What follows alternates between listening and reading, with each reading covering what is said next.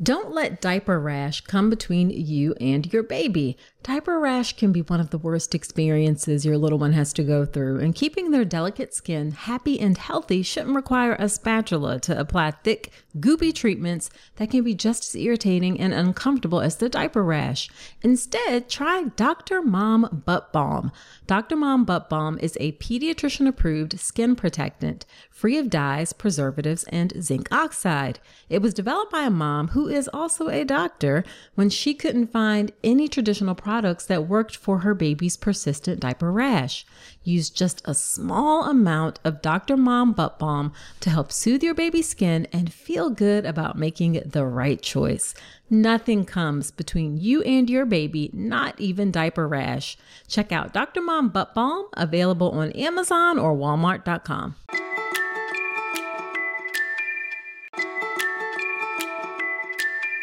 Back in the day when my girls were born, it was not easy to share photos and videos with loved ones, but you have a fantastic option available the Family Album app. The Family Album app was created in 2015 and has operated in the long term to give parents a secure and easy way to share photos and videos with loved ones. It's a totally secure personal haven for your family's memories. I love that there's no third party ads, no unwanted eyes. Now, let me share some of the great features that make the Family Album app a go to app. First off, the app automatically sorts photos and videos by month, allowing you to swipe back in time and see how your child has grown. No more scrolling through endless feeds or searching through folders. Another cool feature about the Family Album app is you can order eight free photo prints every month to be delivered to your home.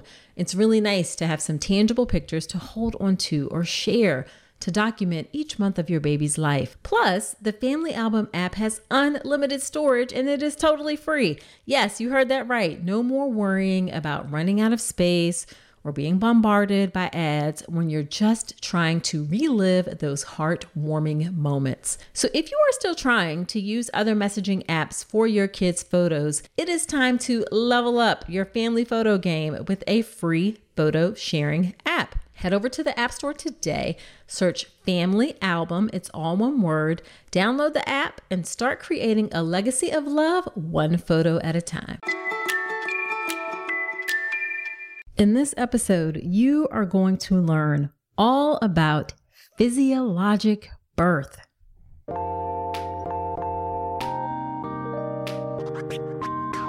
Welcome to the All About Pregnancy and Birth podcast. I'm Dr. Nicole Calloway Rankins, a board certified OBGYN who's been in practice for nearly 15 years. I've had the privilege of helping over 1,000 babies into this world, and I'm here to help you be calm, confident, and empowered to have a beautiful pregnancy and birth. Quick note this podcast is for educational purposes only and is not a substitute for medical advice. Check out the full disclaimer at drnicolerankins.com forward slash disclaimer. Now let's get to it. Hello, hello. Welcome to another episode of the podcast. This is episode number 190. I am so glad that you're spending some of your time with me today. I'm so excited for this episode. I'm kicking off the new year 2023 with a really important topic, and that is physiologic birth. I was inspired to do this episode by Gianna Fay. She is a certified nurse midwife. She was a guest on the podcast on episode 168, where we chatted about all things midwifery. And she sent me a message asking me if physiologic birth is a topic that I'd be willing to cover because it gets talked about a lot. And my response was, sure, but how do I talk about this? It's not a topic that OBGYNs are taught much, if anything, about. And quite honestly, we often scratch our heads at the term like, what does that even mean? But as I said, the term gets used a lot in the online space, but it's not often defined. So I said, okay, let me roll up my sleeves, see what information I can find on physiologic birth so I can learn about it myself and also share that information with you. So I found two great documents that we're going to go through today. One is a document called Supporting Healthy and Normal Physiologic Childbirth, a consensus statement by ACNM, MANA, and NACPM. I'll tell you what those are in a minute. And in that statement, I'm going to walk you through their description of what is physiologic birth, things that influence physiologic birth, and then recommendations for policy, as well as benefits of physiologic birth. And then we'll talk about the ACOG, the American College of Obstetricians and Gynecologists committee opinion on approaches to limit intervention during labor and birth. And in that one, we're going to talk more specifically about specific uh, interventions like continuous support during labor, routine amniotomy, which is breaking the water, intermittent auscultation, which is listening to the fetal heart rate intermittently instead of continuously, like typically done, hydration and oral intake in labor, maternal position during labor, and second stage of labor pushing technique. There were a couple other things in that document that I chose not to include. Um, like what happens when your water breaks early and then when to start pushing. I just didn't feel like those were as effective. But if you're interested, I'll put the links to both of those documents in the show notes. And as I talk through the contents of those documents, I'm going to add in my own take or two cents or experience, expertise based on what I know and what I've seen and comment on some of the things that are in the documents. This is going to be some great information. You're going to learn a lot. I did, and I know you are going to find it super duper useful. Now, before we get into the episode, I have some exciting news to share. And that is my birth plan class, Make a Birth Plan the Right Way, is back. My super popular class is back and better than ever. It is now exclusively a live class where I'll be teaching the content of the class live, of course, updated with the most helpful information. And I'm so excited about doing it live because we get to connect. Uh, you can ask me questions and you can learn in real time how to make a birth plan the right way. Because you know that a birth plan is important to help you have the birth that you want, especially in a system that can take a patriarchal approach to birth, can try and take away your power, can be racist. However, those templates and forms don't cut it. If you show up to the hospital with one of those filled out forms and think that that's going to really help you in terms of having the birth you want, you are sadly mistaken. Making a birth plan is a process that needs to start during the prenatal period where you ask the right questions so you know whether or not the person who's going to be with you, the doctor who's going to be with you, and the hospital where you give birth actually support the things that you want for your birth. And you can make your wishes known early or make changes to your birth support team if needed so that you have the best chances of having that beautiful birth that you deserve. And just showing up on that day or even handing a form in the prenatal period is not going to cut it. It really needs to be a process that I teach you inside of this class. And it's one that literally thousands of women have found helpful. So the live class is Tuesday, January 17th. I'm teaching it twice that day, 1 p.m. Eastern Standard Time and 7 p.m. Eastern Standard Time. Now, I am only teaching this class live four times a year. Okay. So if you are due in January, February, March, or April of 2023, then you definitely need to go ahead and hop on this class in January. Even if you are due later, you can always go back and listen to the replay of the video because you'll have access to the replay forever. Now, not only will you have access to the replay, but you'll also still have the opportunity to ask me questions in real time because as a bonus, when you join the class, you also get to join the pregnancy and birth inner circle community. That is my private Facebook group where you will be able to connect with other pregnant mamas, receive support during your pregnancy, childbirth, and postpartum journey. The group has an amazing community manager who's a doula. She's also a mom of two. And it's just a place where it's not like there's no judgment, there's no shaming. Everyone is really accepted and welcoming and opening and helpful. Um, if you like the evidence in the podcast, then the community in the inner circle community is very similar. And this is also the place where you will get the closest access to me. All right. In the group, I do live Q&A sessions where I answer questions about pregnancy and birth. People tag me ask me questions, I respond. So, this is the place where you can get the most access to me as well as you go through your pregnancy, childbirth, and postpartum journey. And that comes as a bonus when you sign up for the live class. Again, it's Tuesday, January 17th, 1 p.m. Eastern Standard Time, 7 p.m. Eastern Standard Time. And registration is open now. Head to drnicolerankins.com forward slash register and secure your spot today.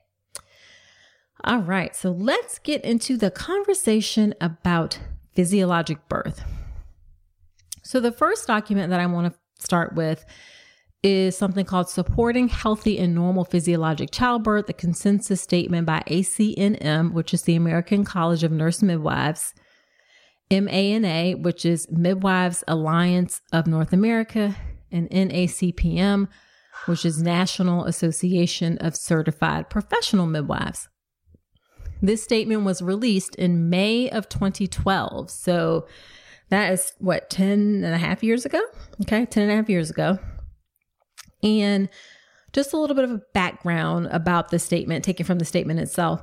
This, consist, this consensus statement represents the work of a task force comprised of representatives from three U.S. midwifery organizations whose members are experts on supporting women's innate capabilities to birth it was extensively reviewed by maternity care organizations and leaders. And the aims of this statement are to provide a succinct definition of normal physiologic birth, identify measurable benchmarks to describe optimal processes and outcomes reflective of normal physiologic birth, identify factors that facilitate or disrupt normal physiologic birth based on the best available evidence, create a template for system changes through clinical practice, education, research, and health policy, and ultimately improve the health of mothers and infants while avoiding unnecessary and costly interventions. It goes on to further say that this statement is placed in the context of the current widespread application of technological interventions that lack scientific evidence to a primarily healthy birthing population. The use of obstetric interventions in labor and birth has become the norm in the United States, more than half of all pregnant women receive synthetic oxytocin to induce or augment labor. That demands additional interventions to monitor, prevent, or treat side effects. And then nationally, one third of women deliver their babies via cesarean, which has potential for serious short and long term health consequences. So that's the context in which this document was made and formed. And keep in mind again that this is 10 years ago. I'm going to comment on that as well. All right, so let's start off with how normal physiology of childbirth is defined according to these organizations. So, a normal physiologic labor and birth is one that is powered by the innate human capacity of the woman and fetus. The birth is more likely to be safe and healthy because there is no unnecessary intervention that disrupts normal physiologic processes. I push back on that a little bit. I do think birth can still be safe and healthy even if you intervene. So that part is a little tricky, but I get it where they're saying that physiologic birth is one that is powered by the innate human capacity of the woman and fetus. Like birth has been happening for millions of years. Um, and, and so it can't happen without intervention. It does go on to immediately say some women and or fetuses will develop complications that warrant medical attention to assure safe and healthy outcomes. However, supporting the normal physiologic processes of labor and birth, even in the presence of such complications, has the potential to enhance best outcomes for the mother and infant. So, what I see that as saying, which is really important, is that yes, sometimes we do need to intervene to assure the safety and healthy of safe safety and health of the mom and baby. However, we can still adhere to the normal physiologic things that happen in labor and birth without us intervening, even in that context. And I agree with that 100%. Expecting parents who are looking for great nursery decor, this message is for you. As you prepare for the beautiful journey ahead, let Home Threads be your partner in creating a serene nest for your growing family. At homethreads.com, explore a collection designed for comfort and style during this special time.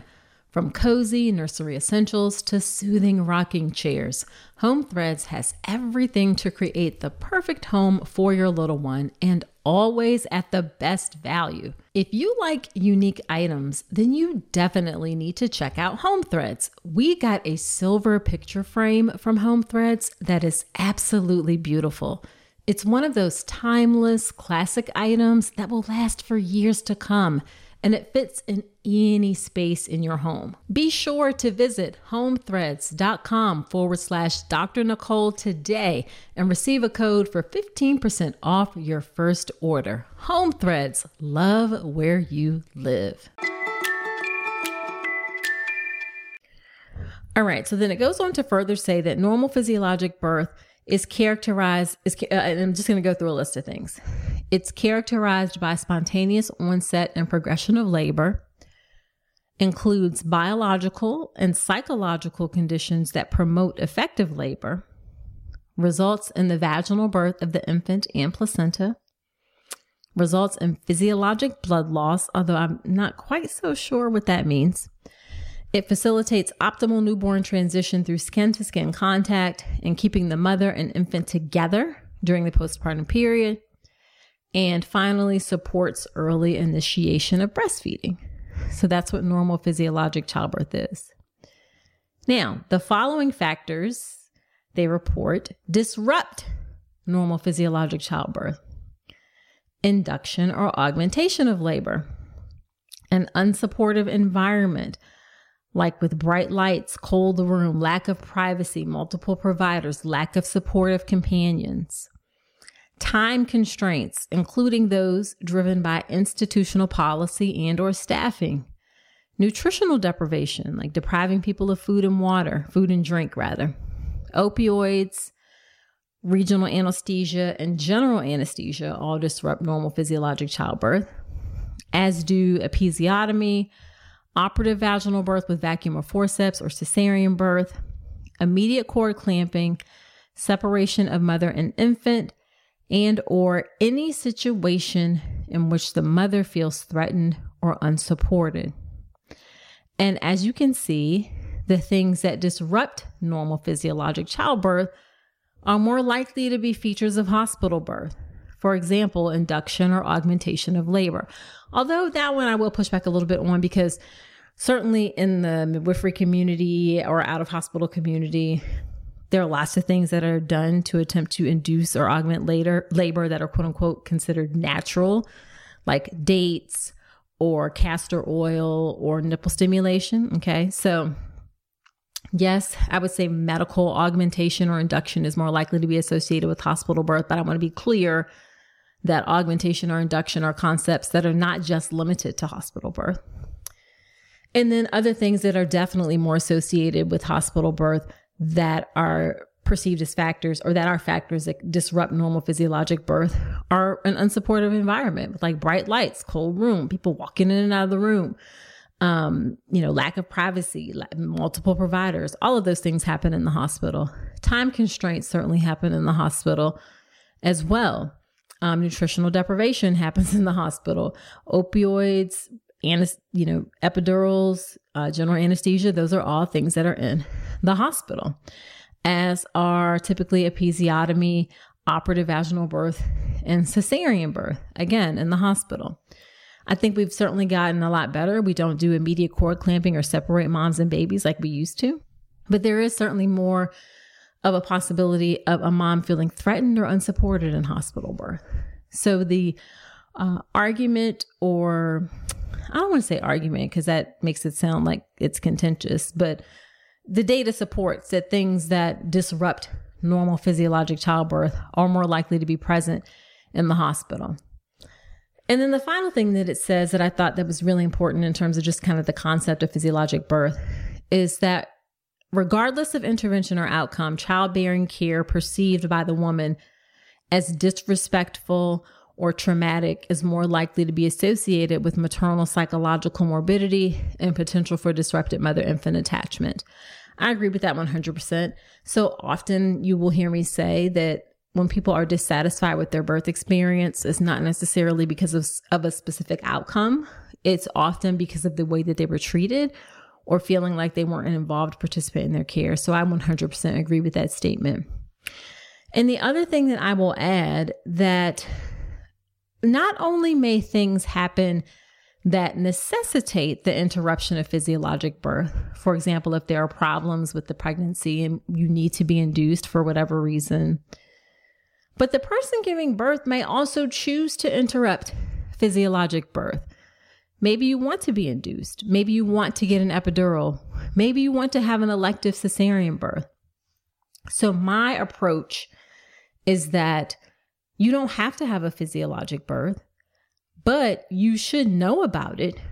You should know about potential benefits and you should absolutely be supported in having a physiologic birth if that's what you choose. And that should be an option regardless of where you give birth, including in the hospital. Okay. So that's really important. You don't have to have a physiologic birth, but you should know what it is, know potential benefits, and be supported in that if that is what you choose. So, speaking of some of the benefits of physiologic birth, so, according to the document, it says that optimal physiologic function of the neuroendocrine system enhances the release of exo- endogenous oxytocin and beneficial what's called catecholamines in response to stress. And these hormones help promote effective labor patterns and protect protective physiologic responses, including enhanced endorphin levels, facilitation of cardiorespiratory transition and thermoregulation of the newborn, successful lactation, enhanced bonding behavior between the mother and infant. so that sounds a lot of scientific but basically it's saying you respond better to stress and the baby has a better chance or, or is better able to transition to newborn life. You also have better success with establishing lactation. It goes on to further say when there's optimal physiologic functioning, women are less likely to require interventions to artificially augment labor, which can potentially interfere with their ability to cope with pain. So when you have things that augment labor, like specifically Pitocin, yes, it can increase the pain in your challenges with coping with that pain. And then finally, it says when labor progresses spontaneously, there's a reduced likelihood of fetal compromise or need for instrument surgical intervention. And that is true. Um, it, there's a reduced issues of uh, fetal heart rate abnormalities in spontaneous labor and also reduced need for cesarean as well as a assisted vaginal birth. All right, so in terms of other benefits, um, one of the things it says is the short term benefits of normal physiologic birth include emerging from childbirth feeling physically and emotionally healthy and powerful as mothers. I will argue that that is not exclusively limited to physiologic birth. Lots of people feel that way, regardless of whether or not they have a quote physiologic birth experience. So that is not unique just to physiologic birth. However, I do acknowledge that many people do feel very empowered after having a physiologic birth experience. And then some other things it goes on to say is that their infants will benefit from the ability of their mothers to respond to their needs and from the lack of exposure to medications that can affect neurological behavior. Uh, these are soft things and they, they don't really provide, to me, I think, really strong data for that. Uh, also says long term outcomes include beneficial effects for the women's physical and mental health and capacity to mother, enhanced infant growth and development, and potentially diminished incidence of chronic disease.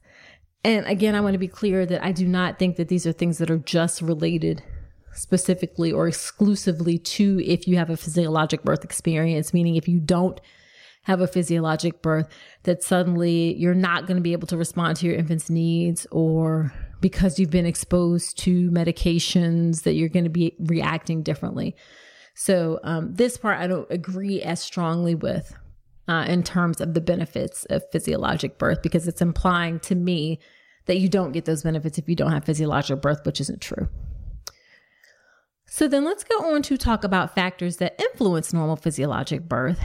And they divide it up in terms of factors related to the woman have giving birth, the clinician, and then the birth setting and environment. So for the woman, the factors that influence the ability to have a physiologic birth are her individual health status and physical fitness 100%. The healthier you are, the easier it's going to be to have a physiologic birth experience. Um, autonomy and self determination in childbirth, absolutely. You have to be able to make choices about what happens in your own body and believe that this is something that you are able to do. Personal knowledge and confidence about birth, including cultural beliefs, norms, and practices, and education about the value of normal physiologic birth. In this regard, it's important that you understand birth and what is happening in your body, period. Um, in today's society, you know, obviously birth on TV is depicted completely unlike reality. I think people are getting more realistic things about birth, but even those like 30 minute vlog stories that you see on YouTube aren't reflective of what birth can look like in the long term either. Um, obviously, birth stories are important to helping you understand, as is childbirth education, important to help you understand the normal physiology of birth. I think that that's important regardless of whether or not you have a, are attempting a physiologic birth experience, period. Everyone needs to know about what happens in childbirth, which is why I, of course, have the birth preparation course, my childbirth education class. Also, the woman needs to be fully informed, have shared decision making, and have access to healthcare system settings, and providers that are supportive of and skilled in normal physiologic birth. That last one can be tricky, okay? Access to healthcare system settings, and providers that are supportive of and skilled in normal physiologic birth. That is a challenge in hospital birth. Now, for the clinician, they need to have education, knowledge, competence, skill, and confidence in supporting physiologic labor and birth, including helping women cope with pain. This is not something that I think obstetricians are particularly skilled in. It is something that midwives are certainly more skilled in commitment to working with women through education to enhance their confidence in birth and diminish their fear of the process. Quite frankly, I don't think obstetricians have much time to do education, and that kind of gets relegated to being educated on your own. Um, commitment to shared decision making, which is important, and then working within an infrastructure supportive of normal physiologic birth. And I want to be clear that I'm not like poo pooing or downplaying obstetricians. We obviously have our role. And obviously, many of us do embody these characteristics. But the reality is that it's not a routine part of how we are taught to provide care. And then for the birth setting and environment, access to midwifery care for each woman. That is not something that is going to happen anytime soon. All right. You can't just pluck midwives out of, you know, nowhere. It takes time to train them. I also don't think that as a field in the US that we're going to get to a model like it is in other countries where midwifery or midwives are responsible for most low risk care. It's just not a model that's going to happen anytime soon in the United States. Remember, I said this document was written 10 and a half years ago, and we're still like saying we need more midwives, we need more midwives. Okay. And then other things about the birth setting and environment that are needed are adequate time for shared decision making, freedom, freedom from coercion. Again, those are things that are not as likely to always happen in the hospital. No inductions or augmentations of labor without an evidence based clinical indication. Encouragement of nourishment, food, and drink during labor as the woman desires. That does not happen in the hospital very much. I'll talk about the ACOG recommendations regarding that in a moment. Freedom of movement in labor and the woman's choice of birth position also doesn't happen as much in the hospital. Intermittent auscultation of heart tones during labor, unless continuous electronic monitoring is clearly clinically indicated. Maternity care providers skilled in non pharmacologic methods for coping with labor pain for all women. Care that supports each woman's comfort, dignity, and privacy, and respect for each woman's cultural needs. And again, I, I don't want to poo poo hospitals. Obviously, I work in hospitals and I teach about hospital birth. But the reality is that this is not the standard of care across most hospitals. All right. It's, it's, it's just the reality is that it's just not. And we have some work to do in order to get to this point. And I would argue that these things should be especially care that support supports each woman's comfort, dignity, and privacy are things that should happen regardless of the type of birth that you have physiologic birth or one that is not physiologic. Okay. And then, as far as recommendations for policy, education, research to promote physiologic childbirth, they recommend the following introduction of policies into hospital settings that support normal physiologic birth. I agree. Comprehensive examination and dissemination of evidence and care practices that are supportive of normal physiologic birth. Midwifery care is a key strategy to support normal physiologic birth increasing the midwife workforce, and enhancing regulations and funding strategies to, to support their practice. Uh, just a comment on those. I do think that we are making progress. Midwives are certainly more integrated into our care, but it is certainly not routine. And again, it's not going to be routine anytime soon because the opportunities just aren't there. The number of midwives aren't there. What needs to happen and what I think is more feasible is that obstetricians learn to adopt pieces of midwifery care that are applicable for our low risk patients. Okay. That is something that we can do. That is something that we should do. That is something that I did as my own, as part of my own practice and becoming a better physician and working around midwives and seeing the different things and strategies about supporting normal physiologic birth. We absolutely can and should do that. And then finally, recommendations about competency based interdisciplinary education programming for maternity health care clinicians and students on the application of care that promotes normal physiologic birth. Again, we just, it's just not something that is routinely um, practiced or taught is how to support normal physiologic birth. Okay. It's, it's just not. And then the last one is development of a future research agenda on short and long term effects of normal physiologic birth. And I think that's important if we look at more outcomes, short and long term, for when we don't intervene in birth. That'll be important to help us support physiologic birth for those who want it and desire it. Hey, so you made it this far in the episode, and I'm thinking it's because you enjoyed this podcast. Well, if that's the case, then I have a favor to ask. Creating and producing the All About Pregnancy and Birth podcast has been one of the greatest joys of my life. I'm so grateful to have each and every one of you on this journey with me. Your support and engagement means the world to me, and it's what helps keep this podcast going. But here's the thing Producing a podcast involves time, effort, and resources from recording equipment to an editor, hosting fees, coordinating guests, countless hours spent researching and crafting content. It all adds up. And that's where I could use your support. I've never wanted to turn all about pregnancy and birth into a paywall.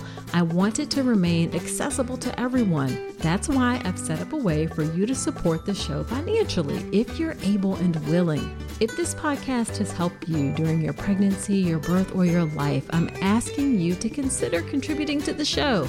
Your support will help cover production and team cost and ensure that I can continue delivering the episodes you love. So, in the month of March, head to drnicolerankins.com forward slash support and contribute whatever you can. Your support, no matter how big or small, makes a significant impact. It helps us continue delivering high quality content and ensures the future of all about pregnancy and birth. Again, that's drnicolerankins.com forward slash support. Thank you so much for being part of the All About Pregnancy and Birth community. Now back to the show. All right, so let's move on and talk about the second document. This is from ACOG, the American College of Obstetricians and Gynecologists, and it's called Approaches to Limit Intervention During Labor and Birth this was initially released in 2017, updated in 2019, and then reaffirmed in 2021. And ACOG is the organization that is kind of like the governing body for setting practice standards for OBGYNs, physicians in particular. And here is the opening statement and some of the conclusion statements kind of combined from the document. I'm just going to read them. So, obstetrician gynecologists, in collaboration with midwives, nurses, patients, and those who support them in labor, can help women meet their goals for labor and birth by using techniques that require minimal interventions and have high rates of patient satisfaction. Many common obstetric practices are of limited or uncertain benefit for low risk women in spontaneous labor. In addition, some women may seek to reduce medical interventions during labor and delivery. Therefore, obstetrician gynecologists and other obstetric care providers should be familiar with and consider using low interventional approaches when appropriate for the intrapartum management of low risk women in spontaneous labor. For a woman who is at term in spontaneous labor with the fetus in vertex presentation, that means with the head down, labor management may be individualized depending on maternal and fetal conditions and risk to include techniques such as intermittent auscultation and non pharmacologic methods of pain relief. All right, so a couple things that I think are really important about some of these statements before I go into a little bit more specific.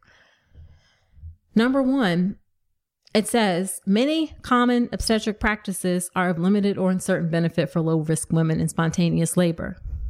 A lot of us just flat out don't believe this. Okay. We just don't want to believe it. All right.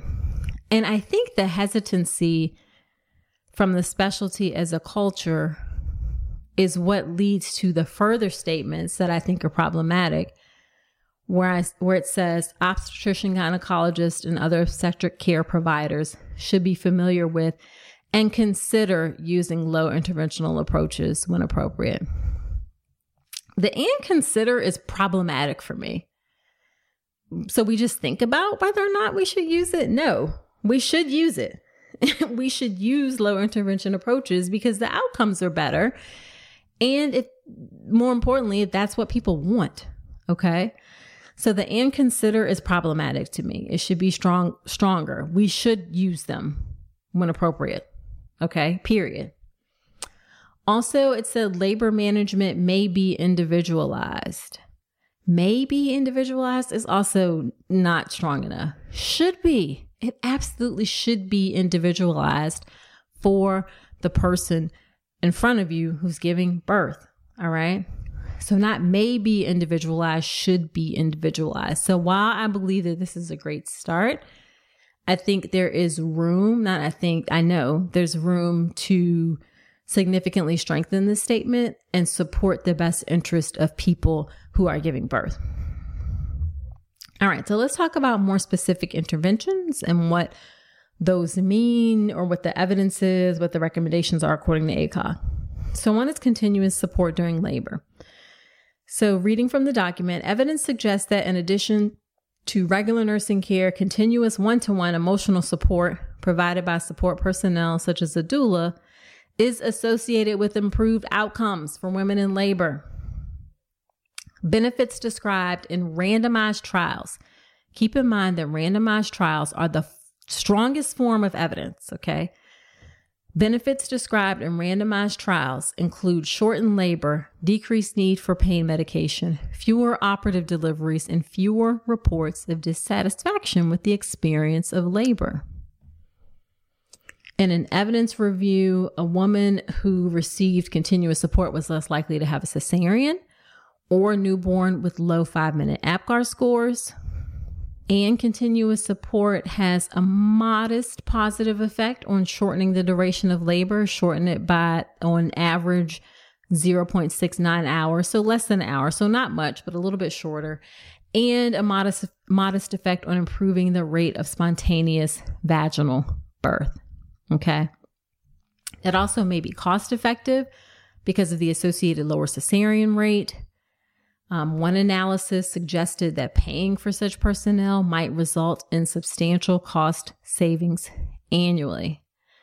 So, given that these benefits and the absence of demonstrable risk, patients, obstetrician, gynecologist, and other obstetric care providers and healthcare organizations may want to develop programs and policies to integrate trained support personnel into the intrapartum care environment to provide continuous one to one emotional support emotional support to women undergoing labor. Again, that last statement, I think is intentional that they say may want to develop. Okay. They, ACOG, they, I believe, don't want to be too forceful with things and say should, even though the evidence is there.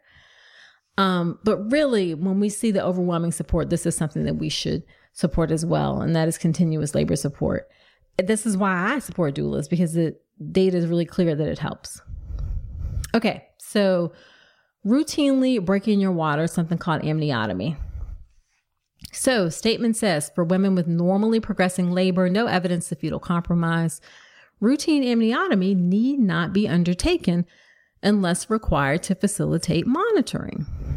So, a review of 15 studies found that among women in spontaneous labor, amniotomy alone did not shorten the duration of labor or lower the incidence of cesarean birth. Also, when compared with women who did not undergo amniotomy, amniotomy, those who did, they were similar in terms of patient satisfaction, frequency of five minute APGAR scores, umbilical cord prolapse, abnormal fetal heart rate patterns. So I think it's important there to say that it's not that people were less satisfied if they had amniotomy. So I think that's an important point to make. And another study showed that the combination of early amniotomy, so breaking the water early, with oxytocin augmentation, so adding Pitocin. So another study evaluated combining early amniotomy with oxytocin augmentation. And this study, looking at 14 trials, found that that combination did result in a modest reduction in the first stage of labor. So from zero centimeters to completely dilated. So it reduced that time by 1.11 hours on average. So not a lot. And then also a little bit of a reduction in cesarean birth rate when compared to just rate, uh, waiting. So using amniotomy and oxytocin together did slightly reduce the duration of the first stage of labor and slightly reduce the cesarean birth rate. Okay. But the evidence wasn't considered so strong that it's something that we should do because it doesn't have a lot overwhelming benefits. So the the takeaway is that it does not have to be undertaken unless it's required to facilitate monitoring. Okay, next is intermittent auscultation. So that's listening to the heart rate intermittently as opposed to continuously. Continuous electronic fetal monitoring was started in order to try and reduce the risk of perinatal death and cerebral palsy. And it was an alternative to intermittent auscultation, which had been the norm. It was adopted widely. However, it has not been shown to significantly uh, impact perinatal death or cerebral palsy at all when used for women with low risk pregnancies. And low risk has been defined in various ways, but in general, it means no meconium staining in the fluid, no bleeding during uh, the labor, no abnormal fetal testing before giving birth, no increased risk of developing problems during labor. For example, if the baby is growth restricted, no maternal conditions that may affect the baby's well being, like diabetes, hypertension, um, no requirement for oxytocin or anything like that. Okay. And a review of 13 randomized trials found that, and again, randomized trials are the strongest level of evidence found that continuous monitoring was actually associated with an increase in cesarean birth, an increase in instrumental vaginal birth. Okay. When compared with intermittent auscultation. So it doesn't reduce perinatal death, doesn't reduce cerebral palsy. It does increase cesarean births. It does increase instrumental vaginal births. And that kind of makes sense because if you're looking and you see things, you're more likely to intervene. Continuous electronic fetal monitoring does have the rate of early neonatal seizures, but that rate is already very low. So it's 0.15% for continuous electronic fetal monitoring versus 0.29% for intermittent auscultation. So both numbers are very, very low to begin with. And this is when you have to be careful about data because you can hear that oh, continuous electronic fetal monitoring halves the rate of early neonatal seizures. And you think that that's, wow, that's a big deal until you see that it's having it from 0.29 to 0.15. So both numbers are already really low. So, the conclusion from ACOG is to facilitate the option of intermittent auscultation. Obstetrician gynecologists and other obstetric care providers and facilities should consider, again, there's that word consider, adopting protocols and training staff to use a handheld Doppler device for low risk women who desire such monitoring during labor. I, again, think it should be stronger, that we should do, not just should, con- should consider, we should adopt it for women who desire it during labor. Okay. Um, three more, and to round out, first hydration and oral intake in labor. So the statement is women in spontaneously progressing labor may not require routine continuous infusion of intravenous fluids. Although safe, intravenous hydration limits freedom of movement and may not be necessary. Like there's no evidence that it helps at all. Oral hydration can be encouraged to meet hydration and caloric needs. So you can drink if you need to be hydrated, you can drink for calories. Arguments for limiting oral intake during labor center on concerns for aspiration and its sequelae. I, I talk about this inside the birth preparation course, but in general, the thought is that if you have to go under general anesthesia, if you have solid foods or something heavy on your stomach, you can aspirate where that content comes up and gets into your lungs, and that can be bad. However, those restrictions have been questioned because of the low incidence of aspiration with current obstetric anesthesia techni- techniques. It's very rare that you need to be put to sleep for a C section. Most of the time, there's time to use an epidural or a spinal. So, the recommendation there is that this information may inform ongoing review of recommendations regarding oral intake during labor. So, not a strong stance one way or the other. Okay. My position is that you should be able to eat during labor if you're low risk.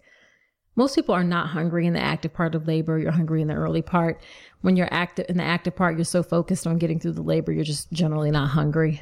Or be um, careful about the things that you choose. And again, that's also something that I talk about more in depth inside the birth preparation course.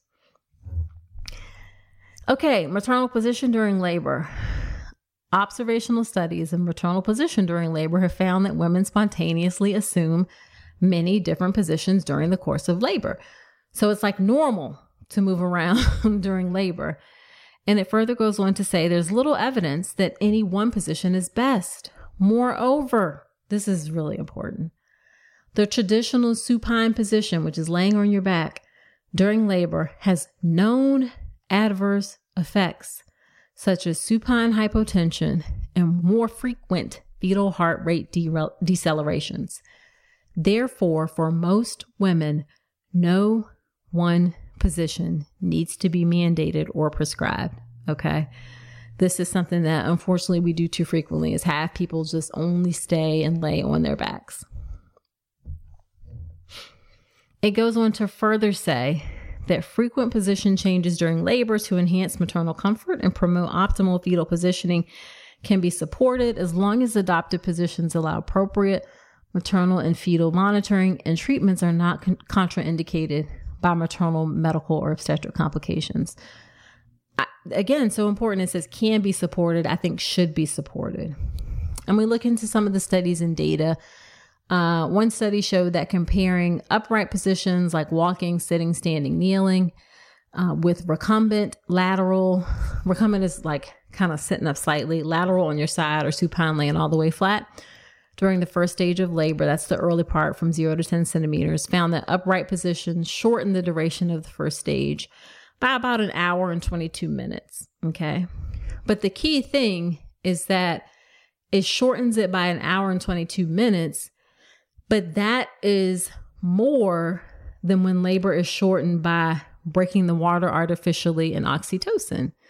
So we can just change people's positions, let people move around and shorten that second, st- that first stage of labor and not have to intervene. Okay. We have something that actually works better than intervening at shortening that first stage of labor. Women are also in upright in upright positions are also less likely to have a cesarean birth. Another review of randomized controlled trials did show that upright or lateral positions compared with supine positions are associated with fewer abnormal fetal heart rate tracings, fewer episiotomies, decrease in operative vaginal birth. It is, however, associated with a increase in second degree tears. Okay, so second degree tears and an increase in blood loss greater than 500 cc's. Okay, or 500 milliliters. All right. Also, interestingly, in a study of upright versus lying positions during the pushing stage of labor, uh, among nulliparous women, so women having their first baby with low dose epidurals, there were actually fewer spontaneous vaginal births among those who were assigned to the upright positioning. So that is also interesting. Um, there were no evidence of other associated harms.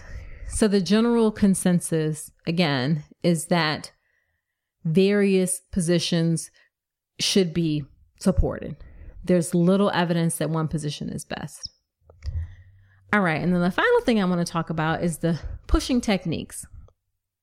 We are often taught OBGYNs and other obstetric care providers like nurses in the US are often taught to encourage women to push with what's called a prolonged glo- closed glottis effect, um, like Valsalva maneuver, like bearing down during each contraction. So hold your breath, bear down, count to 10. Okay. However, when not coached to breathe in a specific way, women will often push with an open glottis. So they, they aren't bearing down and um, holding their breath while pushing. And a review of eight randomized trials that compared spontaneous to Valsalva pushing. So pushing however you felt was right in the moment versus our directed pushing found no differences in the duration of the second stage, no differences in spontaneous vaginal birth, episiotomy, perineal lacerations, five minute APGAR scores less than seven, NICU admissions, or the duration of pushing. All right. So it, it didn't make a difference. Okay. It didn't make a difference. So the consensus was that in consideration of the limited data regarding superiority of spontaneous versus Valsalva pushing, each woman should be encouraged to use her preferred and most effective technique. So I think it's interesting in some places where they say should be, like here they say should be encouraged, which is very true. And I think this is because this is a fairly easy thing to do, right? Um, whereas things like changing monitoring or um, amniotomy or like continuous labor support are things that aren't necessarily as easy to do so they don't get the stronger level of support. Okay, so just to recap and add a couple of Dr. Nicole's notes on physiologic birth. Normal physiologic childbirth is characterized by spontaneous onset and progression of labor, includes biologic and psychological conditions that promote effective labor, results in the vaginal birth of the infant and placenta, results in physiologic blood loss, facilitates optimal newborn transition through skin to skin contact and keeping the mother and infant together during the postpartum period, and supports early initiation of breastfeeding, the following factors disrupt normal physiologic childbirth induction or augmentation of labor, an unsupportive environment like bright lights, cold room, lack of privacy, multiple providers, lack of supportive companions, time constraints, including those driven by institutional policy and or staffing, nutritional deprivation of food and drink, opiates, regional anesthesia or general anesthesia, episiotomy, operative vaginal or abdominal birth, immediate cord clamping, separation of mother infant in any situation in which the mother feels threatened or unsupported. ACOG summary Many common obstetric practices are of limited or uncertain benefit for low risk women in spontaneous labor. Evidence suggests that, in addition to regular nursing care, continuous one to one emotional support provided by support personnel, such as a doula, is associated with improved outcomes for women in labor. Data suggests that for women with normally progressing labor, no evidence of fetal compromise, routine amniotomy, routinely breaking the water, need not be undertaken unless required to facilitate monitoring. The widespread use of continuous electronic fetal monitoring has not been shown to significantly affect such outcomes as perinatal death and cerebral palsy when used for women with low risk pregnancies, women in spontaneously progressing labor, may not require routine, continuous infusion of intravenous fluids. And for most women, no one position needs to be mandated or prescribed. So, my Dr. Nicole's notes to add to this conversation again, remember, you don't have to have a physiologic birth, okay? It's not something that you have to do, but you should know about it and you should know about potential benefits and you should be supported in having a physiologic birth if that is what you choose. And that should absolutely be able to happen in the hospital. But also know that sometimes physiologic birth isn't safe it is not appropriate for everyone. There are times when we need to intervene for the health and safety of you or your baby. And if you don't have a physiologic birth, it doesn't mean that anything is wrong or that you've done something wrong or anything like that. It's not always going to be a possibility or a reality for everyone, or again, may not be something that everyone necessarily wants. But again, you should have access to it if it's something that you do want and it's appropriate. Also, we have a cultural problem in obstetrics in the US that supports us doing things that are of no benefit or are even harmful or we don't actively support things that are of benefit. Some glaring examples of this the ARRIVE trial, which is labor induction versus expectant management in low risk, nulliparous women. Okay, that's the title of the trial, and it's why so many people recommend uh, labor induction because it showed a slight reduction in cesarean birth rate, 21% to about 19% for those who were induced. Because of that one trial, induction is more and more frequently getting offered, even recommended, okay, from this randomized control trial. Yet we also have randomized controlled trials that demonstrate the effectiveness of doulas, that demonstrate that we don't need to routinely break someone's water, that demonstrate that we don't need to be doing continuous electronic fetal monitoring for low risk, risk pregnancies.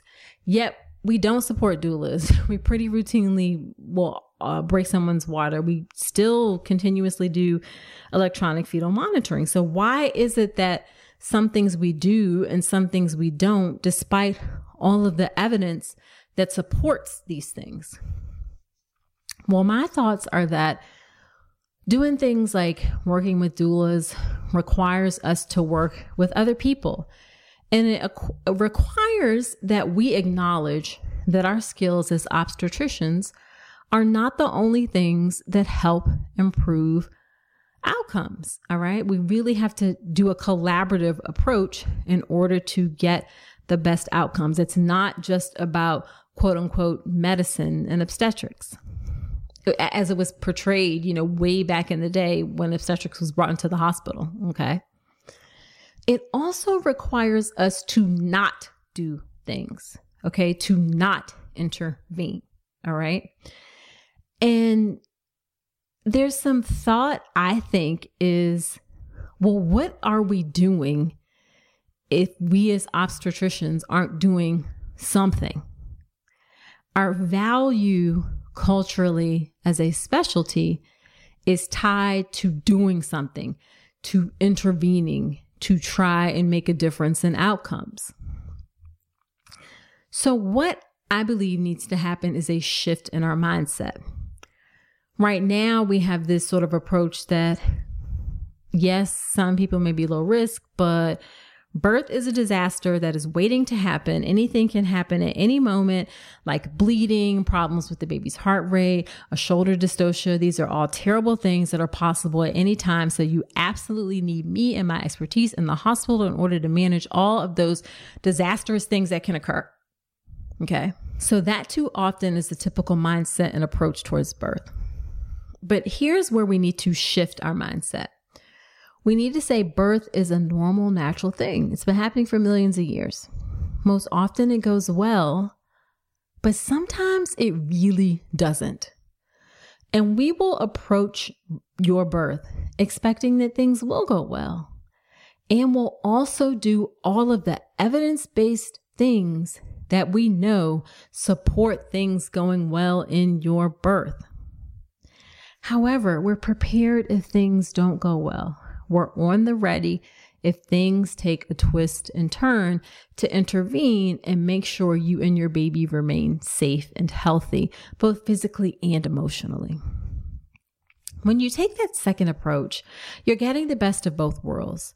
You're centering the needs of the pregnant person in their experience, both physically, both emotionally, and you are making your resources available, making our needed expertise available in case things don't go well.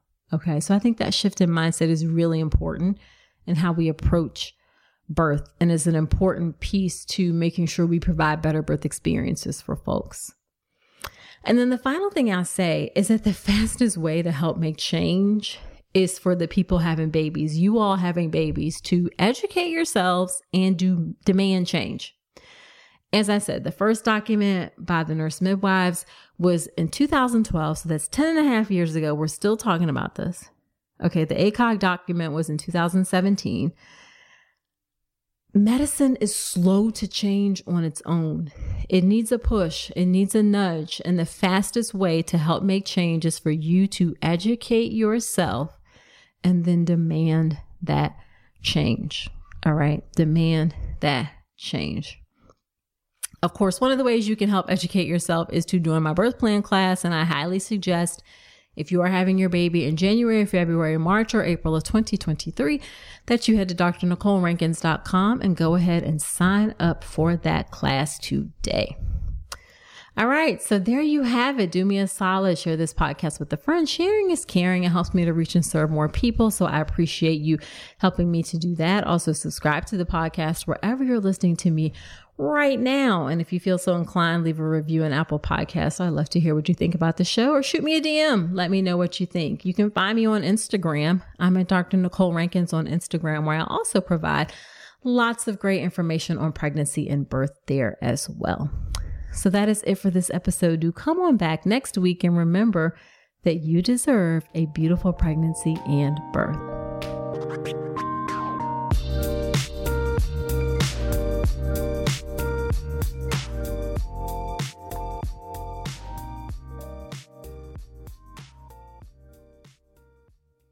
At Parker, our purpose is simple.